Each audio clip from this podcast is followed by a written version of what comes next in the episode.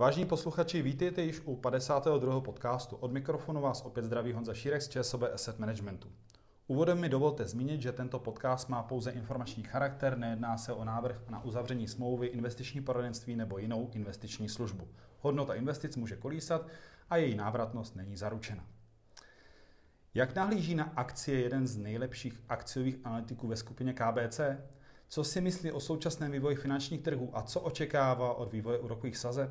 Nejen na toto téma se budu dnes ptát mého zácného hosta ze společnosti Pátria, kterým je Branislav Soták. Braňo, vítej. Ahoj, děkuji za pozvání. Eh, Braňo, já bych na začátku eh, měl takovou asi obecnou otázku, spíš pro mě, pro zajímavost. Jak vlastně vypadá tvé práce? Co znamená být akciovým analytikem? Čo znamená byť akciovým analytikom? Uh, veľa čítania v prvom rade, uh, trochu počítania, um, trochu sales a bohužiaľ uh, nevyhnem sa ani byrokracii takej tej bežnej, takže uh, takto by som to nejak rozdelil, ale uh, určite najviac času zabera čítanie. Ty sleduješ vývoj světové ekonomiky jednotlivých regionů. Jaká je tvoje oblíbená oblast nebo na co se zaměřuješ? Záleží, ja som to už desi spomínal, či už v rozhovoroch ako pre iné médiá, alebo aj v rámci ako skupiny, keď som niečo točil. Ja som tržný oportunista. Ja v podstate nemám nejaké investičné modly alebo obľúbené stratégie investičné a tak ďalej. Ja sa v podstate dívam na to, kde ten trh, kde vidím nejaký mispricing, kde ten trh proste z môjho pohľadu neocenuje tie rizika alebo nejaké budúce outcomes, to znamená nejaké výsledky nejakých proste možných scenárov ekonomických správne. A tam hľadám príležitosti a je mi v zásade jedno, ako v akom to je v danú chvíľu sektore, regióne a tak ďalej. Ale z povahy veci máme obmedzené zdroje, či už časové alebo proste uh, personálne, takže sa potrebujeme sústrediť samozrejme na to, čo najviac zaujíma klientov. A otvorene, s, otvorene hovorím, že v podstate najviac zaujíma klientov v Čechách uh, západné rozvinuté trhy, dalo by sa povedať, keď teda pominiem Pražskú burzu, samozrejme tá je tá je najbližšie. Ale jedná sa hlavne o vyspelé trhy západnej Európy a Spojené štáty americké a z môjho pohľadu uh, môjim obľúbeným trhom uh, sú Spojené štáty americké akciovým. A má to viac dôvodov, je to proste najhlbší trh, najlikvidnejší trh, inštitucionálne stojí na najpevnejších nohách, čo sme mohli teda uh, viackrát vidieť za poslednú dobu. Spomeniem treba situáciu v Číne, jak prudko vlastne to doľahlo na valuácie, kroky centrálnej, vlastne, centrálnej vlády ako čínskej komunistickej strany a tak ďalej. Takže v podstate ako ten americký akciový trh kombinuje veľa inštitucionálnych, ak to tak poviem, výhod a štruktúrálnych a zároveň mi vyhovuje skladba toho trhu, pretože sú tam do veľkej miery zastúpené vlastne sektory ekonomiky, v ktorých si myslím, že sa najrychlejšie vlastne odvíja ten technologický pokrok, ktorý potom posúva HDP a tak ďalej. A tak ďalej. Mm. Jaké to sektory sú? Určite technológie, mm-hmm. kedy si vlastne boli obecne všetky akcie technologického typu združené v IT sektore.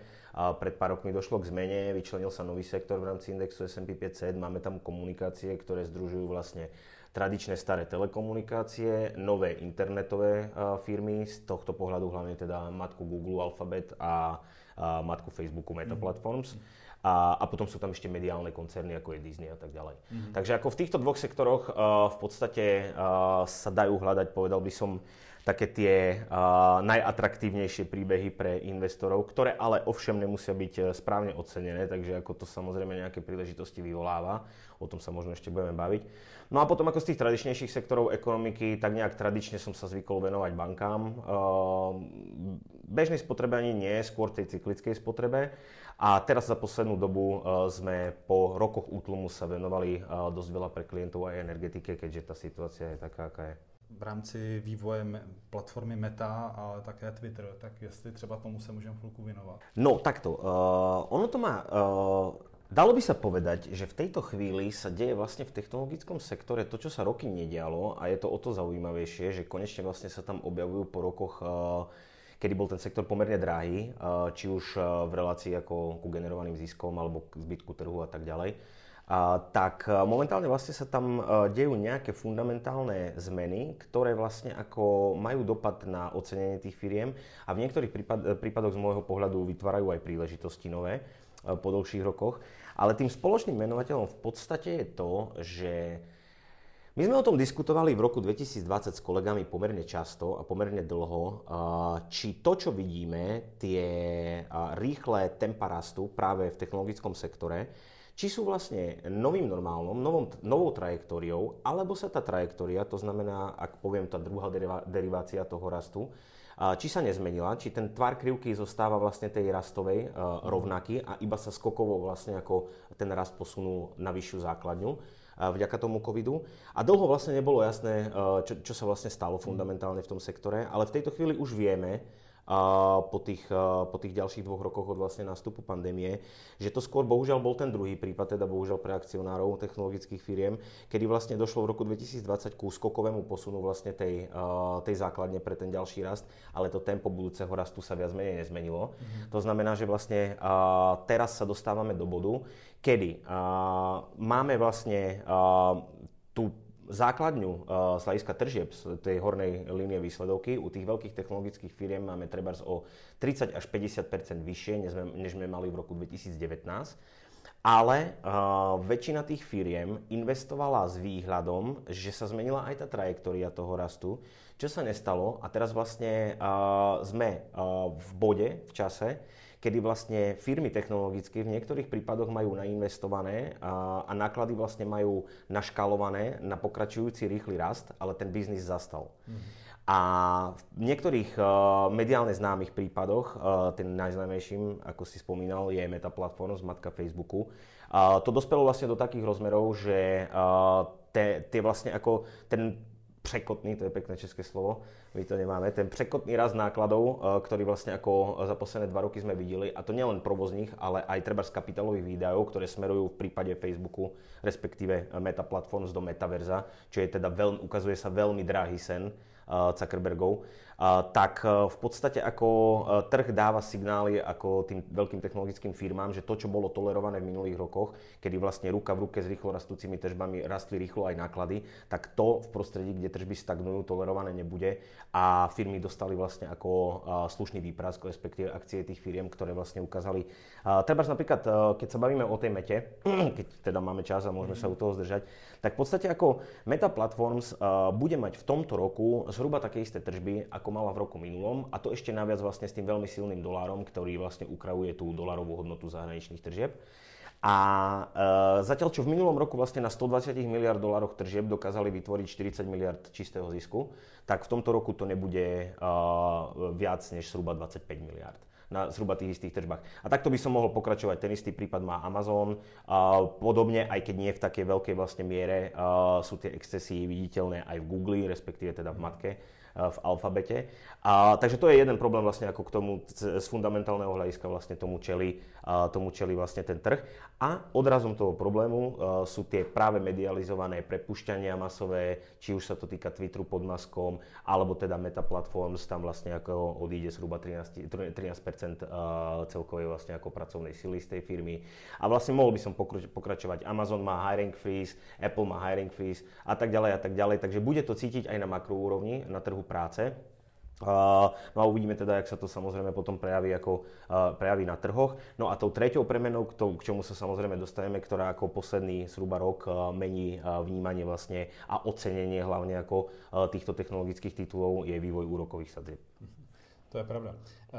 Když ještě zůstaneme u těch akcí, přece jenom ten poslední rok byl, nebo minimálně rok 2022 byl asi pro akcie poměrně nepříznivý. Je ale něco, co tě třeba pozitivně překvapilo? Fú, ako skôr by som našiel asi tie negatívne, ne, negatívne prekvapenia Môžeš ako tak. pozitívne. Pozitívne v podstate, zatiaľ musím povedať, že uh, pozitívne prekvapenia moc nebadám, uh, aj keď uh, ma fascinuje, ako sa vlastne ako veľmi je trh sústredený na trajektóriu ako úrokových sadzieb a zatiaľ ešte, ešte stále úspešne ignoruje ako reálne problémy pre reálnu ekonomiku, ktoré z toho vlastne plynú, čo sa stalo za posledné roky. Tak nie je to úplne pozitívne prekvapenie, ale ako na výnosoch sa to prejavuje pozitívne, keď sa vlastne trh nadýchne s vidinou nejakého vlastne uvoľnenia finančných podmienok, tak ako to bolo v minulom týždni vlastne mm štvrtok a, a piatok po tej nižšej inflácii. Ale tých negatívnych prekvapení, tých by sa našlo viacej. A vlastne Mám také tri hlavné, povedal by som. Ako, uh, za prvé, uh, nie, je, nie je prekvapením, uh, kam, kam, a, kam sa vyšplhala inflácia. Možno trochu väčším, že tak dlho zotrváva na tých vysokých úrovniach. Ale čo mňa skutočne prekvapilo, ako dlho trvalo Fedu, uh, kedy vlastne zistil, že ten problém je reálny a treba ho riešiť. Uh, to bolo veľké sklamanie. Druhé také veľké prekvapenie tohto roku bolo asi pre každého, že uh, v Európe bude proste ako vojna to si asi tiež nikto e, nemyslel ešte treba pred rokom. Takže to bolo druhé také veľké prekvapenie. No a do tretice vlastne sa vrátim ešte k tomu techu, o ktorom sme sa bavili pred chvíľkou. Z môjho pohľadu je pomerne prekvapivé a hlavne vlastne e, v náväznosti na to, čo sme videli v covide, kedy vlastne v tých lockdownom postihnutých ekonomikách vlastne trpeli firmy z reálnej ekonomiky, ale naopak technologické firmy sa ukazovali ako vlastne svojím spôsobom defenzívne, lebo, lebo vlastne ako tým, že sa veľká časť ekonomickej aktivity presunula do digitálneho priestoru, ktorému tie firmy dominujú, tak to vlastne, tak sa ukázali ako veľmi odolné proti nejakej recesii. A teraz naopak, a to je pre mňa nepríjemné prekvapenie, pretože tomu sa, ako som už spomínal, ako venujem dosť tomu technologickému sektoru, tak som celkom prekvapený v podstate, že prvý závan recesie je cítiť vlastne ako na výhľadoch firiem alebo proste na číslach firiem práve z technologického sektoru a zatiaľ sa to vyhýba tej reálnejšej ekonomike. Mm-hmm. Eh, můžeme ještě zůstat u toho amerického regionu, protože přece jen to, co jsme také viděli poslední měsíc, dva, eh, je posilnění amerického dolaru. Jestli případně i měny sleduješ a jak to hodnotíš? A sledujeme meny samozrejme, ako je to dôležité proste aj z hľadiska ako akciových trhov a doporučení na akciových trhoch, ale je to skôr okrajová pre nás záležitosť. Mm. Čo sa týka českej koruny, tak to má na starosti jednak môj šéf Tomáš Vlk, druhák predsa len ako klientov našich zaujíma primárne euro koruna, dolár koruna mm. a potom občas nejaký švajčiarsky frank, libra a podobne. Ale nie je to až, až tak, že by sme vlastne ako nejaké museli vlastne projekcie vytvárať a podobne. Ale keď sa bavíme o silnom dolári, tak to má veľmi reálny, veľmi hmatateľný dopad práve ako do fundamentálneho, do fundamentu korporátneho v rámci Spojených štátov amerických, pretože zhruba 30% celkových tržieb z indexu S&P 500 je tvoreno v zahraničí, což samozrejme ako silný dolar potom na to negatívne vplýva. A u niektorých sektorov je to ďaleko viac, a, typicky, opäť sa vrátim k technológiám, a, veľká klientská báza je v zahraničí, tam miestami až 60% vlastne tržieb celkových je mimo dolarových regiónov a uh, treba také polovodiče tam miestami sa dostávame niekde na 70-80% vlastne ako uh, zo zahraničia, čo je potom samozrejme vidieť ako v tom medziročnom porovnaní, jak, jak spomaluje tá dynamika tržieb, ako som spomínal, tak uh, v tejto chvíli v treťom kvartále zhruba 600 až 700 bazických bodov z medziročného rastu, 6 až 7 percentuálnych bodov ukrajuje silný dolár. Treba napríklad, pardon, uh, Meta, uh, písalo sa druhý kvartál v rade klesá, proste firma, to sa nestalo od založenia spoločnosti a tak ďalej. To je pravda, ale klesá proste nominálne po abstrahovaní práve od menových vplyvov. Stále rastie. Sice mierne, ale stále rastie. A myslíš si, že ten dolar má prostor na to, aby sa udržal v takto vysokých hodnotách? No, to je ťažká otázka, eh, pretože eh, je ťažká z toho titulu, uh, neviem nakoľko ako posluchači sú s tým zoznámení, ale existuje niečo ako dollar smile, dolarový úsmev, ktorý v podstate hovorí, že dolar by mal posilovať, keď sa americkej ekonomike darí veľmi dobre, ale aj veľmi zle, pretože je nejakým bezpečným prístavom. A teraz vlastne sme ako v momente, kedy by sa mala ako ekonomika americká zhoršovať, z toho titulu by dolár ako, uh, mal pôsobiť ako bezpečný prístav, ale ja osobne si myslím, že to najlepšie má dolár v tejto chvíli za sebou. A to je preto, pretože uh, Fed je, bol tak agresívny nakoniec. Uh, Sice uh, zistil, že urobil chybu, ale našťastie si to bol schopný priznať a rýchlo vlastne sa snažiť uh, zjednať nápravu. No a tento cyklus, vlastne, ktorý momentálne pozorujeme, uťahovací uh, v Amerike, tak je tuším najrychlejší vôbec historicky. Vystúpali sme veľmi rýchlo, veľmi vysoko a myslím si, že Fed, respektíve futures kontrakty úrokové odvíjajúce sa od očakávaní e, o monetárnej politike Fedu, tak veľmi pravdepodobne e, v tejto chvíli majú konečne vlastne poprvýkrát ako v rámci toho cyklu sú pomerne do, dobre zlade, je pomerne do, e, dobre zladený úrokový futures trh so skutočnou trajektóriou, ktorú bude Fed nasledovať. Tým pádom si myslím, že úrokový diferenciál ako hlavný vietor do plachet doláru v tomto roku už bude ustávať a tým pádom vlastne ako dolar už z, tejto, z tohto vlastne ako pozitívneho faktoru by sa až tak veľmi tešiť do budúcna nemal. Ale, prečo som povedal, že je to ťažká otázka, to je to jedno veľké ale, z môjho pohľadu ja nemôžem v tejto chvíli vylúčiť, že pokiaľ by inflácia trendovala k normálu pomalšie, než, než si to trh a samotný FED tiež malujú, tak to zvyšuje riziko proste nejakého systemického, systemickej udalosti, ktorá proste sa preleje celým systémom. Videli sme už náznaky v septembri u európskych utilít, ktorým chýbala likvidita. V oktobri prišli britské penzíňáky, zase bol problém s likviditou. Ja si nepamätám, robím to 13 rokov, aby som tak často, tak pravidelne videl proste dvojciferné pohyby uh, denné na amerických treasuries, na štátnych dlhopisoch. Proste niekedy, e, keby sa stalo to, čo sa stalo minulý štvrtok, e, výnos vlastne ako na 10-ročných e, amerických dlhopisoch spadol o 30 basis za deň, to by niekedy bolo vnímané ako proste veľký vykričník, že niekde je problém s likviditou na tom trhu. Teraz proste skoro neprejde týždeň v tomto roku, aby tak veľké pohyby tam neboli. To znamená, iný, ja to čítam tak, že proste sú nejaké segmenty trhu, kde na, nárazovo, tak to by som to povedal, kde nárazovo uh, vysychá likvidita a môže sa to vlastne ako uh, pretočiť do nejakého systemického problému v prípade, že bude vlastne škrtiť ako Fed uh, tú ekonomiku ako vyššími sadzbami kvôli inflácii príliš dlho. V tom prípade by dolar ešte skokovo posílil. Ale pokiaľ sa takémuto systemickému eventu vyhneme, tak si myslím, že dolar má to najlepšie za sebou ako uh, v, tej, v rámci tohoto cyklu. Ty si zmínil úrokový sazby.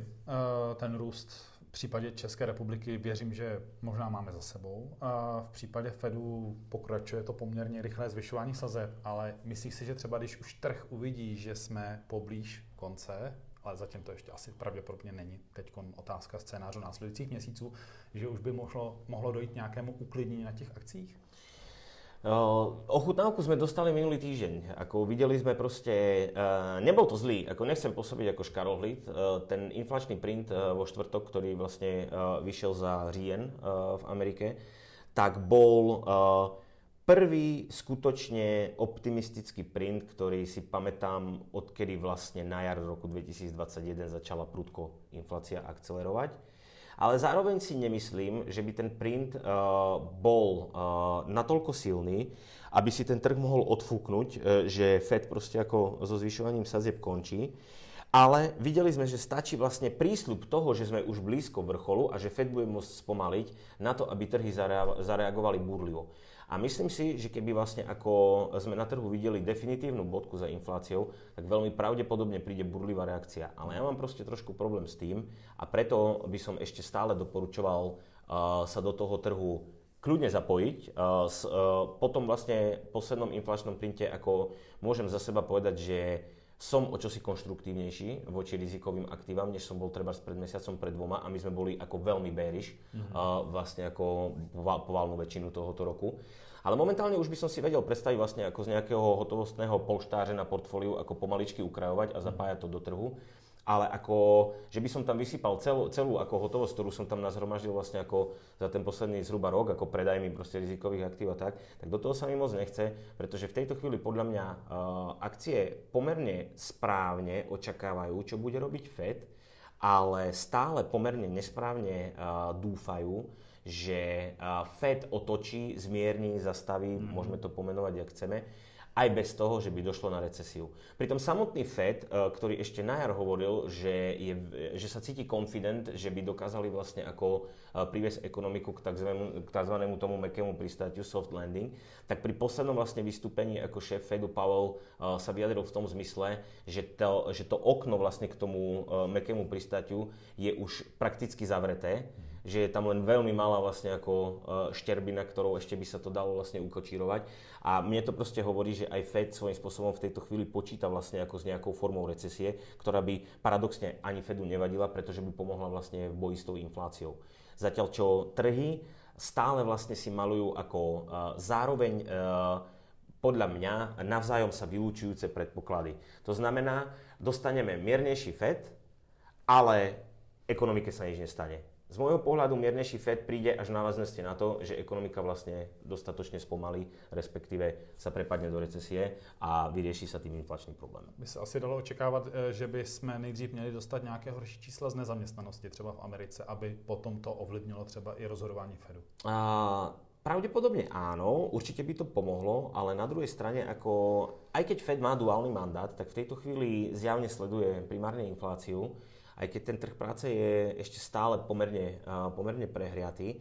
A ako som už povedal, aj malý náznak vlastne ako toho, že inflácia sa dostáva za pík. A nie je prvý mimochodom, ako v lete bol vlastne prvý, toto je mhm. druhý. Mm. A v lete vlastne na ten prvý malý náznak, ktorý sa ukázal teda predčasný, ako tá radosť, tak vlastne tam sme sa dočkali monumentálnej až rally by som povedal. Tam ako Nasdaq vlastne od e, červnového dna do septna e, sa odrazilo 20%, aby sa potom vlastne záhy rozsypal a v septembri sadol na nové mhm. vlastne dno v rámci cyklu. Takže ako v tejto chvíli si myslím, že ako toto, je, uh, toto, toto je trošku moc optimistický zatiaľ predpoklad. Uh, ja verím tomu, že sme s infláciou za vrcholom, ale nemyslím si, že tak rýchlo vlastne bude uh, trendovať späť k tomu ako inflačnému cieľu, ako si to ten trh maluje.